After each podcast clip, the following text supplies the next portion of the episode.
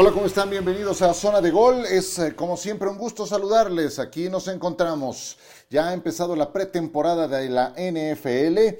Arrancó con el juego del Salón de la Fama, la emotiva ceremonia de inducción de la generación 2022. Y nosotros continuamos con temas de actualidad. En un instante más estará con nosotros Miguel Pasquel. Él ha estado en los campamentos de los Chargers, de los 49ers, eh, que será tema para otra ocasión de los Rams, de los campeones defensores de la NFL, y vamos a platicar de eso con él.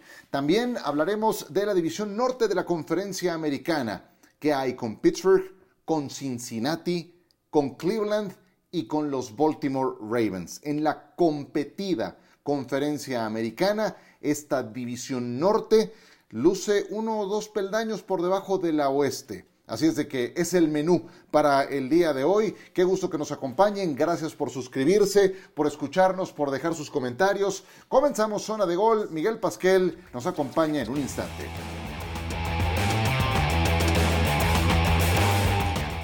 Seguimos con ustedes en zona de gol y tengo mucho gusto en eh, saludar de nueva cuenta en este podcast a alguien que nos acompañó en varias ocasiones la temporada pasada, Miguel Pasquel, compañero nuestro en ESPN. ¿Cómo estás, Miguel? Bienvenido. Era muy bien, muchas gracias y estoy contento de estar aquí de nuevo en este podcast. Seguro que sí, muchísimas gracias eh, por, por, estar con nosotros. Y eh, vaya, la gente eh, no lo sabrá, pero estás en Los Ángeles. Y por eso quiero aprovechar el que has podido estar cerca tanto de los Rams como de los Chargers para la próxima temporada. Entonces, Creo que es muy valioso eh, ese tipo de experiencias que has tenido. ¿Con qué te quedas de, tus visitas tanto al campamento de los cargadores como al de los carneros? Mira, vamos a empezar con los Rams, el equipo campeón, ¿no? y lo platicamos este, anteriormente. Es curioso cómo los jugadores estrellas, de alguna manera, pues tienen su preferencia entre los entrenamientos, ¿no? Y lo decíamos cuando estoy en el entrenamiento de los Rams, iba a entrevistar al coach Sean McVay, y termina el entrenamiento, pero la gran mayoría de los jugadores se quedan, sobre todo los equipos especiales, estuve cerca de ellos, y después sale Aaron Donald con su familia, con su hija que ahí estaba, se va del entrenamiento, Cooper Cup hizo un par de entrevistas y también se fue, mientras que la mayoría del equipo estuvo, seguía presente, ¿no? Eso te dice, pues sí, el respeto que hay por estos jugadores, y la, y la, preferencia que hasta cierto punto tiene, ¿no? Y por su parte, pues una, no, no tenía el gusto de conocer a, al coach, al, este, Sean McVay, pues una gran persona, ¿no? El, trato que tuvo con nosotros, el trato que tiene con la prensa en general, porque antes de estar con nosotros dio su conferencia de prensa genérica y la verdad una persona súper amena, súper amable, este, nos abrió las puertas cuando queramos regresar, ¿no? Eso es, digamos, por el lado de los Rams. Miguel, ya que lo mencionas, y perdón que te interrumpa, ahora entramos si quieres con los Chargers, porque evidentemente mi tema prioritario son los Rams, que son los campeones defensores.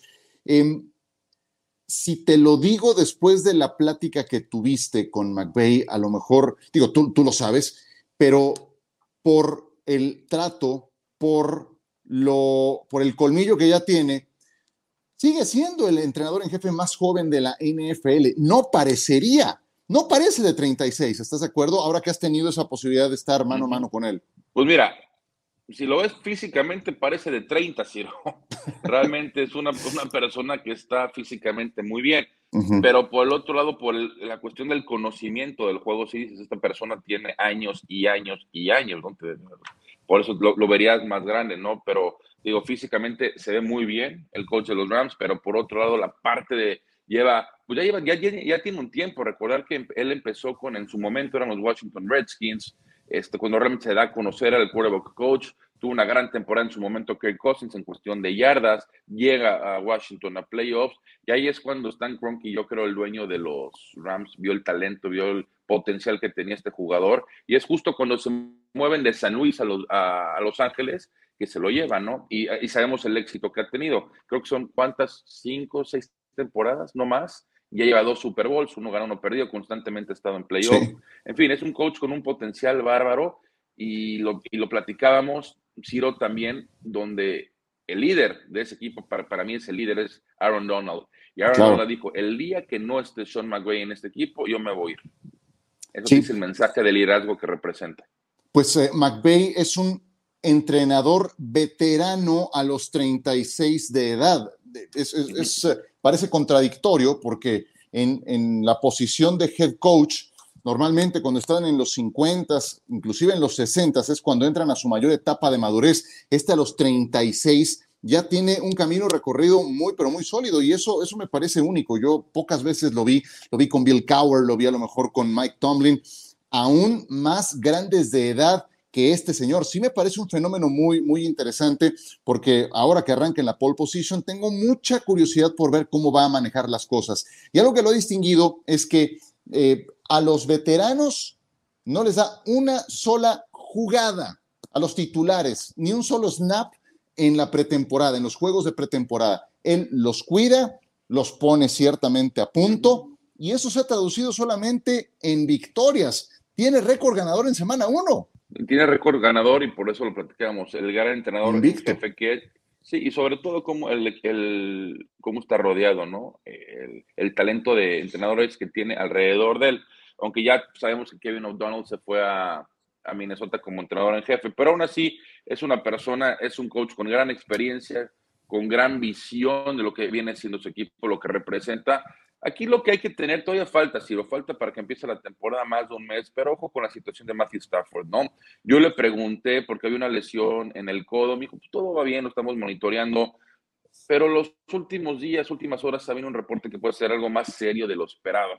Entonces, simplemente hay que monitorear esa cuestión de cerca, pero tú, como tú dices, ningún titular va a jugar en la pretemporada, simplemente a la hora de los entrenamientos es donde, pues ahí sí puedes ver quién entrena, quién no y por qué no ¿no? En su momento estábamos yo a finales de julio cuando estuve con ellos, todavía faltaba mm, casi un mes y medio para que empiece la temporada, pero aún así es una situación que hay que seguir de cerca porque pues, al final de cuentas es el quarterback del equipo, el líder de la ofensiva de ese equipo junto con Cooper Cup, y si Matthew Stafford no está listo para el inicio de temporada, pues bueno, ¿no?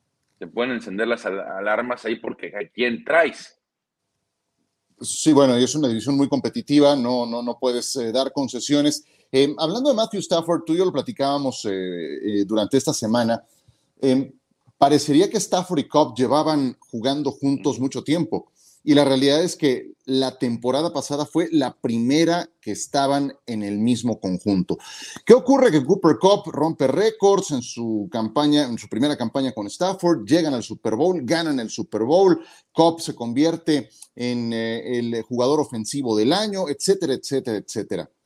¿Cómo encontrar un techo más alto después de una primera temporada tan buena? Y más cuando han logrado saciar esa sed de victoria, de ganar un anillo de Super Bowl, etcétera, etcétera, que ya le dieron su contrato nuevo a Cooper Cup. ¿Hay más para arriba entre estos dos? ¿Tú qué opinas? Pues mira, si lo más arriba en cuestión de equipo, no, porque llegan hasta el Super Bowl. Ahora, quiere romper récords individuales, pues sí, llega a las 2.000 yardas. La temporada pasada se quedó muy cerca de las 2.000 yardas, ¿no?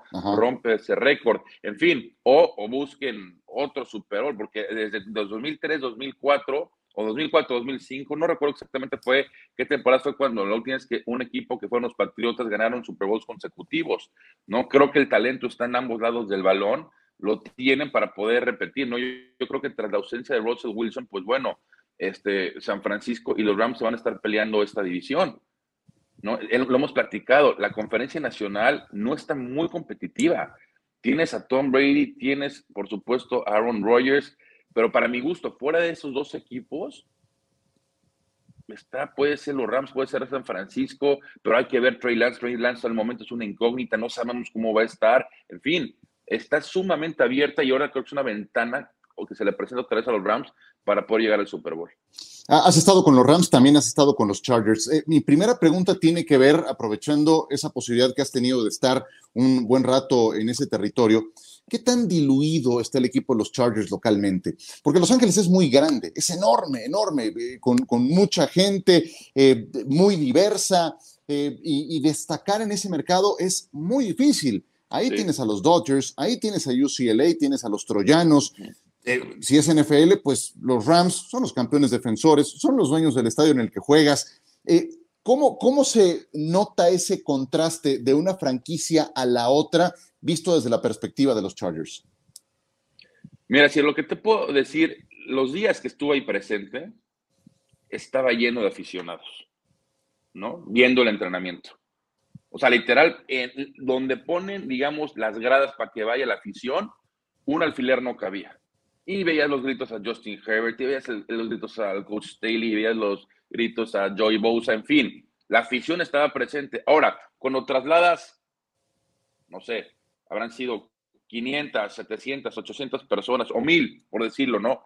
A un estadio donde la capacidad son 70 mil, pues ya es diferente, ¿no? Ya, ya, ya es diferente. Claramente, yo creo que los Rams tienen más afición, pero por algo el, este, Dan Spanos, el dueño de los Chargers, en su momento lo sacó de San Diego porque vio más potencial y sobre todo el valor de la franquicia en Los Ángeles. Creo que prácticamente aumentó el doble una vez que se la llevó a Los Ángeles. También están los Lakers, están los Clippers, si quieres meter hockey están los Kings, están los Dogs, en fin, pero la afición, todo va a depender, Ciro, cómo hay este equipo. Claramente no es de los equipos favoritos de Los Ángeles, es una realidad, ¿no? Yo creo que eh, escuché mucho de la temporada pasada cuando se inauguró el, la temporada para los Chargers que fue en la semana 2, fueron contra los Cowboys y que la mayor del estadio era de, de los Cowboys, a, los Cowboys. No sabemos que también los Cowboys están por todos lados, ¿no? Pero también podemos escuchar lo mismo, y tú también, cuando fue el campeonato de conferencia nacional, que el estadio, no sé, el 60, el 70% era de rojo, apoyando a los 49ers. Entonces, sí, es, es, una, es una, como lo acabas de decir, es un mercado que está sumamente diluido, tienes todo tipo de, profesión en cuestión este, deportiva, y es algo que simplemente como el equipo gane, creo que va a ganar más afición, ¿no? Yo creo que este año vamos a ver eso con los Rams, son los actuales campeones, vamos a ver más, estadio más lleno, más de color de azul y amarillo, que son los colores que representan al equipo, y mientras los Chargers puedan llegar a hacer lo mismo, empezando pasando a playoffs, va ganando la afición. Pero hoy por día, contestando tu pregunta, no es un equipo que, digamos, la, gente y la, y la afición de allá está al 100% metido con ellos, porque, insisto, hay muchos otros deportes y los Rams son los actuales campeones. Sí, no, es como si llega una franquicia como los Titanes. Eh, digo, una, una, una, ciudad como Nashville. Nashville tiene lo suyo, ¿eh? tiene lo suyo, pero llega y pegó de inmediato. Eh, eh, o qué sé yo, eh, eh, no sé, puede haber muchos ejemplos. En este mercado que bien describes es tan grande y sin tener ellos mayor arraigo en, esa zona, pues sí están en, en, gran desventaja, teniendo un gran equipo. Dime tu opinión de lo que tienen los Chargers para esta temporada. ¿Cuál es su principal fortaleza y cuál es su mayor debilidad? Mira, su fortaleza sin duda para mí es el quarterback, Justin Herbert. Temporada tras temporada, las dos que lleva nos ha demostrado que para mí gusto, analizándolo, es uno de los mejores quarterbacks de la liga. ¿no? Y, es un, y es, un, es un quarterback que cada vez lo veo más madurando y estuvo, lo vimos la temporada pasada, no estuvo a segundos literal de llegar a la postemporada. Creo que este año lo van a hacer. Y por su parte, la debilidad, yo creo que la agresividad del coach Staley. ¿no? Pero platicando con él, ya tuve oportunidad de platicar con él un par de veces, y sí me dice, mi sistema de juego no va a cambiar, es una realidad, eso no va a cambiar, pero he aprendido, ahí es donde quiero leer entre comillas, ¿no? He aprendido, y cuando dices he aprendido, yo creo que pues le va a bajar a esa agresividad, ¿no? Quiero recordar ese partido contra los Raiders, eh, a, ti, te tocó transmitir lo que era cuarta y una, cuarta y dos en su propia yarda 20, en el segundo, en el tercer cuarto, y se la jugaron. Ese tipo de pecados te cuestan costando, te cuestan costando partidos, y creo que fue exactamente el ejemplo de los Raiders. Insisto, yo sí creo que va a aprender bastante el coach y es la debilidad que yo le veo de cara a esta próxima temporada, pero sí creo que van a haber ajustes. Sí, yo, yo no diría que deje de ser agresivo, sino saber cuándo hay que ser agresivo. Esa sería, sería la, la, definición. Eh, el, el, principal defecto que le vi al coach Staley era que ya sabías que se le iba a jugar y que si no le salía la primera y no le salía la segunda, doblaba y doblaba la apuesta y entonces como que se le calentaba la cabeza y eso terminaba fastidiando al equipo. Y se quedaron tan cerca de meterse a playoffs que fue una lástima teniendo semejante talento en el quarterback. Pues eh, de verdad que qué gran experiencia la que has tenido ahí en eh, los training camps. ¿Algo más que nos quieras compartir para terminar esta charla, Miguel? Porque de verdad, eh, créeme que estar en un campamento de pretemporada es de las cosas más padres que, puede uno tener por el ambiente y por lo que hay en disputa también. ¿Algo que le quieras compartir al público de Zona de Gol para terminar? Pues mira, Ciro, la verdad, este, algo que quiero, no, se menciona, ¿no? Y creo que es dejarlo, dejarlo muy importante, porque sí, es, es estar ahí presente, ¿no? Pero detrás de estar presente se lleva a cabo una importante comunicación con el equipo de relaciones públicas. Y yo te puedo decir, que los dos equipos, tanto los Chargers como los Rams, con varios equipos que me han tocado tratar, como son los San Francisco 49ers, como pueden ser otros de primera clase. La atención que hemos recibido por parte, ESPN que ha recibido por parte de estos equipos de veras de primera, y es algo que sí quiero dar a conocer, porque se los he dicho en persona, pero uno piensa que, ay, porque eres ESPN y automáticamente tienes que estar ahí. No, no, hay un proceso y este proceso tiene que dar a cabo, insisto, a través del equipo de relaciones públicas o de comunicaciones de los equipos. Y la atención que hemos recibido ha sido de primera clase. Entonces, la verdad, están muy agradecidos con, con esos equipos. Qué bueno, qué bueno, me da muchísimo gusto. Eh, las entrevistas que has hecho disponibles en, las, eh, en los portales de ESPN, en tus redes sociales, ¿dónde te puede seguir la gente, Miguel? Maiko Pasquel en Twitter y en Instagram, Maiko-Pasquel. Y ahí pueden ver que, por cierto, Ciro, este, acabo de subir una entrevista que tuve con Brian Young, recién elegido nuevo miembro del Hall of Fame. También vamos a subir las entrevistas que tuvimos con McVeigh, con Eckler, con Allen. Y por cierto, hablando de este, quiero mencionar breve de Fantasy Football, Austin Eckler les tiene un mensaje, ¿no? Todas las gentes que ya vayan a jugar este Fantasy Football ahí, escúchenlo en mis redes corredores de bola son siempre una necesidad prioritaria en, los juegos de fantasy. Ya tenemos pretexto para volvernos a comunicar un poco más adelante con tus tips de fantasy, Miguel. Te agradezco muchísimo que tengas eh, eh, feliz estancia en California y te mando un abrazo, como siempre, mi agradecimiento por eh, esta compañía. Otro, Ciro, fuerte abrazo y gracias, encantado estar aquí contigo. Y felicidades por las entrevistas. Nosotros continuamos.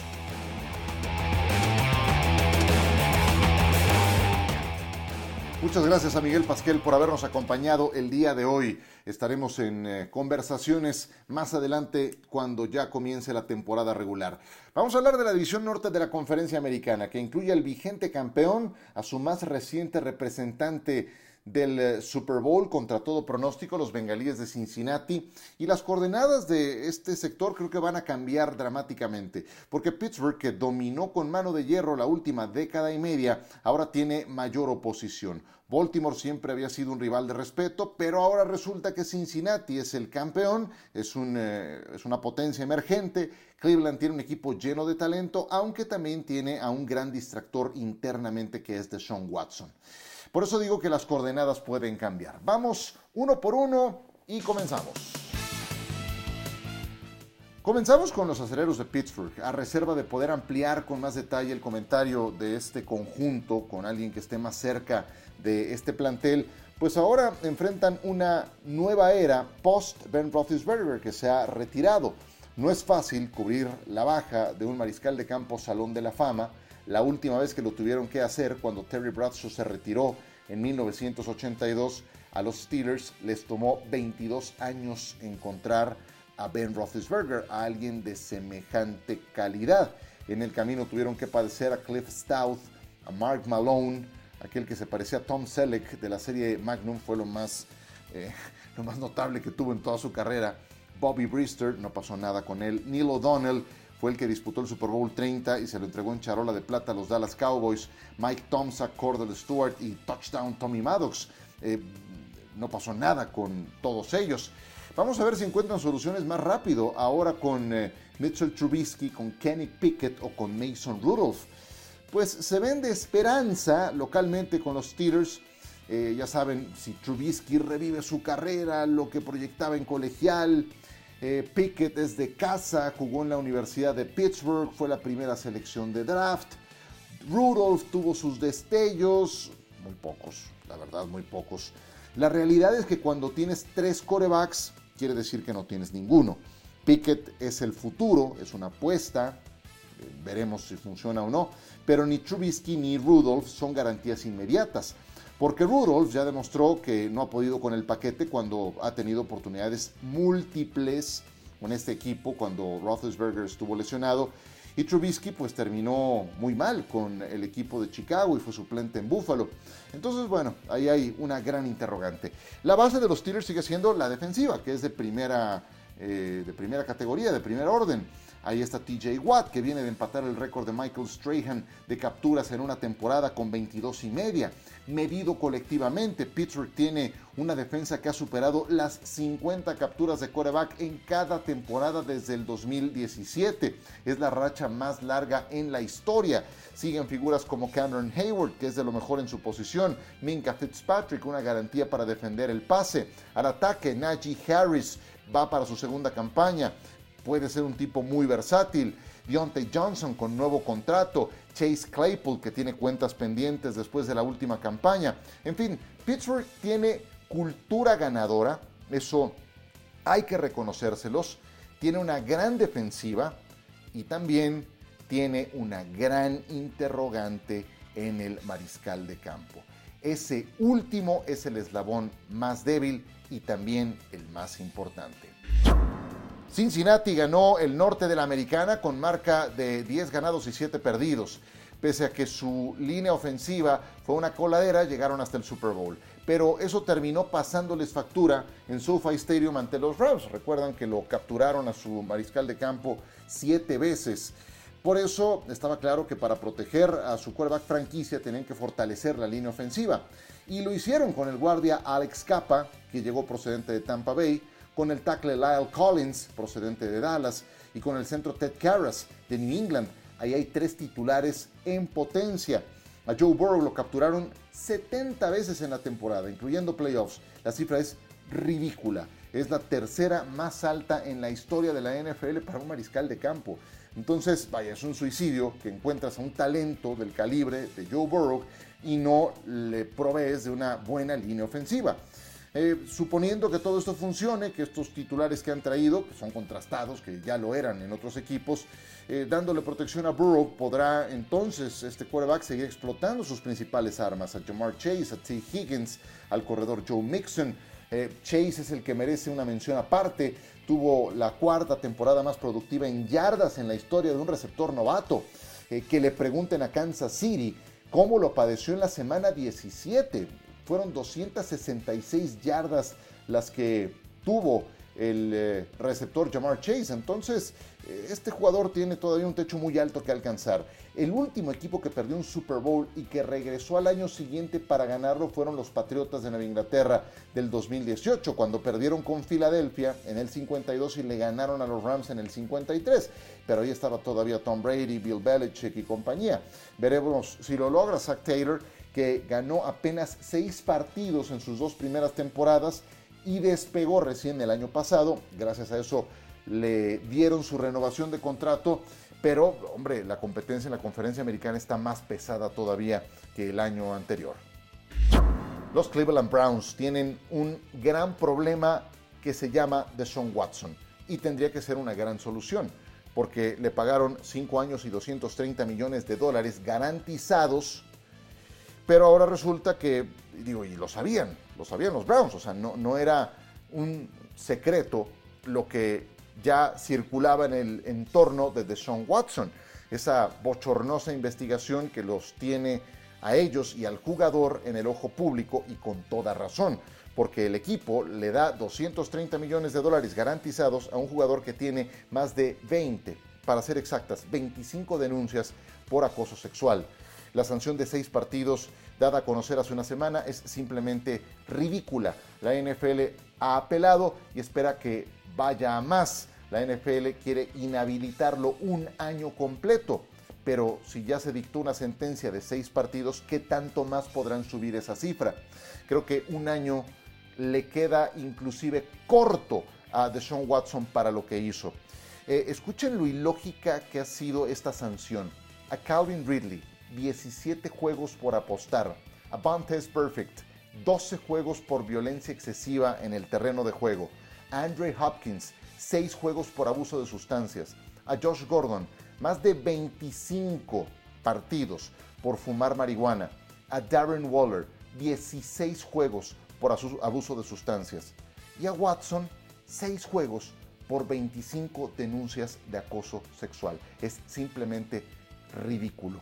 Mientras tanto, los Browns tendrán que iniciar la campaña con Jacoby Brissett en los controles, al menos seis partidos eh, en Carolina contra los Jets, contra Pittsburgh, en Atlanta, contra los Chargers y contra los Patriots. Al menos tres son ganables aún pensando en que tienen a Brissett.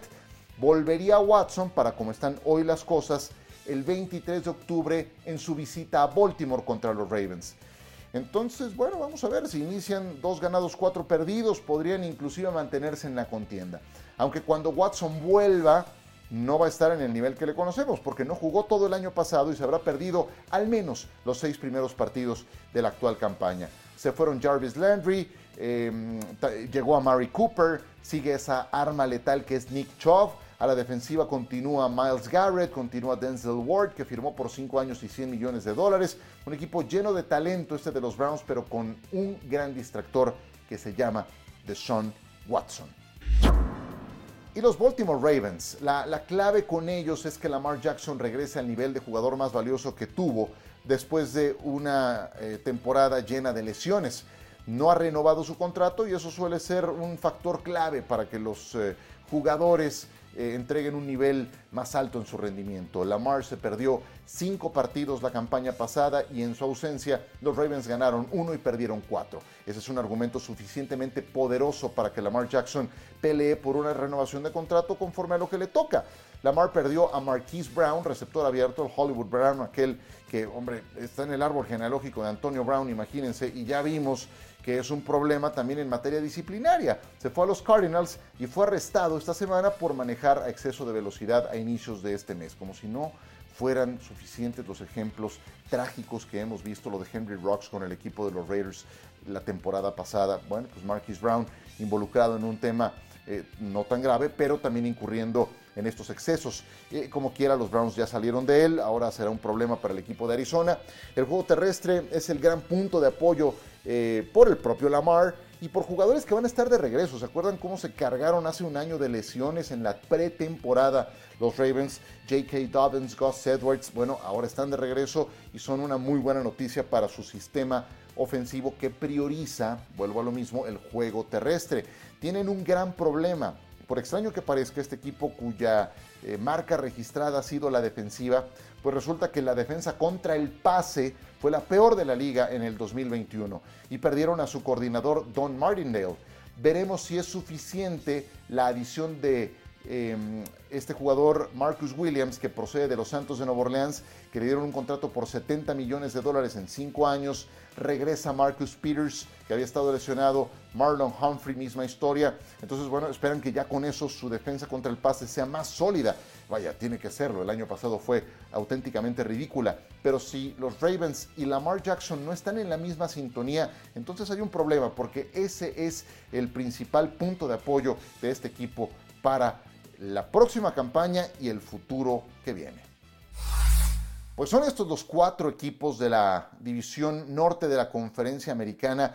Em, yo creo que lo, que lo que la mayor parte de la gente quiere saber es eh, qué onda con los Steelers. Y, yo lo veo complicado. Hoy Pittsburgh está en desventaja en relación a sus tres rivales divisionales. Cuando Cleveland tenga a Watson, veremos cuándo, eh, y Cincinnati teniendo Joe Burrow con una buena protección y los Ravens renovando el contrato a Lamar Jackson, pues la situación de quarterback de Pittsburgh es la menos favorable de estos eh, cuatro equipos de la división norte de la conferencia nacional. Y ya si hablamos globalmente, quiero decir de la conferencia americana, y ya si hablamos globalmente de la AFC, pues Pittsburgh no tiene una de las 10 mejores situaciones de mariscal de campo en, en, este circuito. Entonces, eso es una gran desventaja. Si tienes defensiva, si tienes un coach contrastado, si tienes una cultura ganadora, tienes buen, eh, buenos elementos pero si tienes una interrogante de ese tamaño en el quarterback,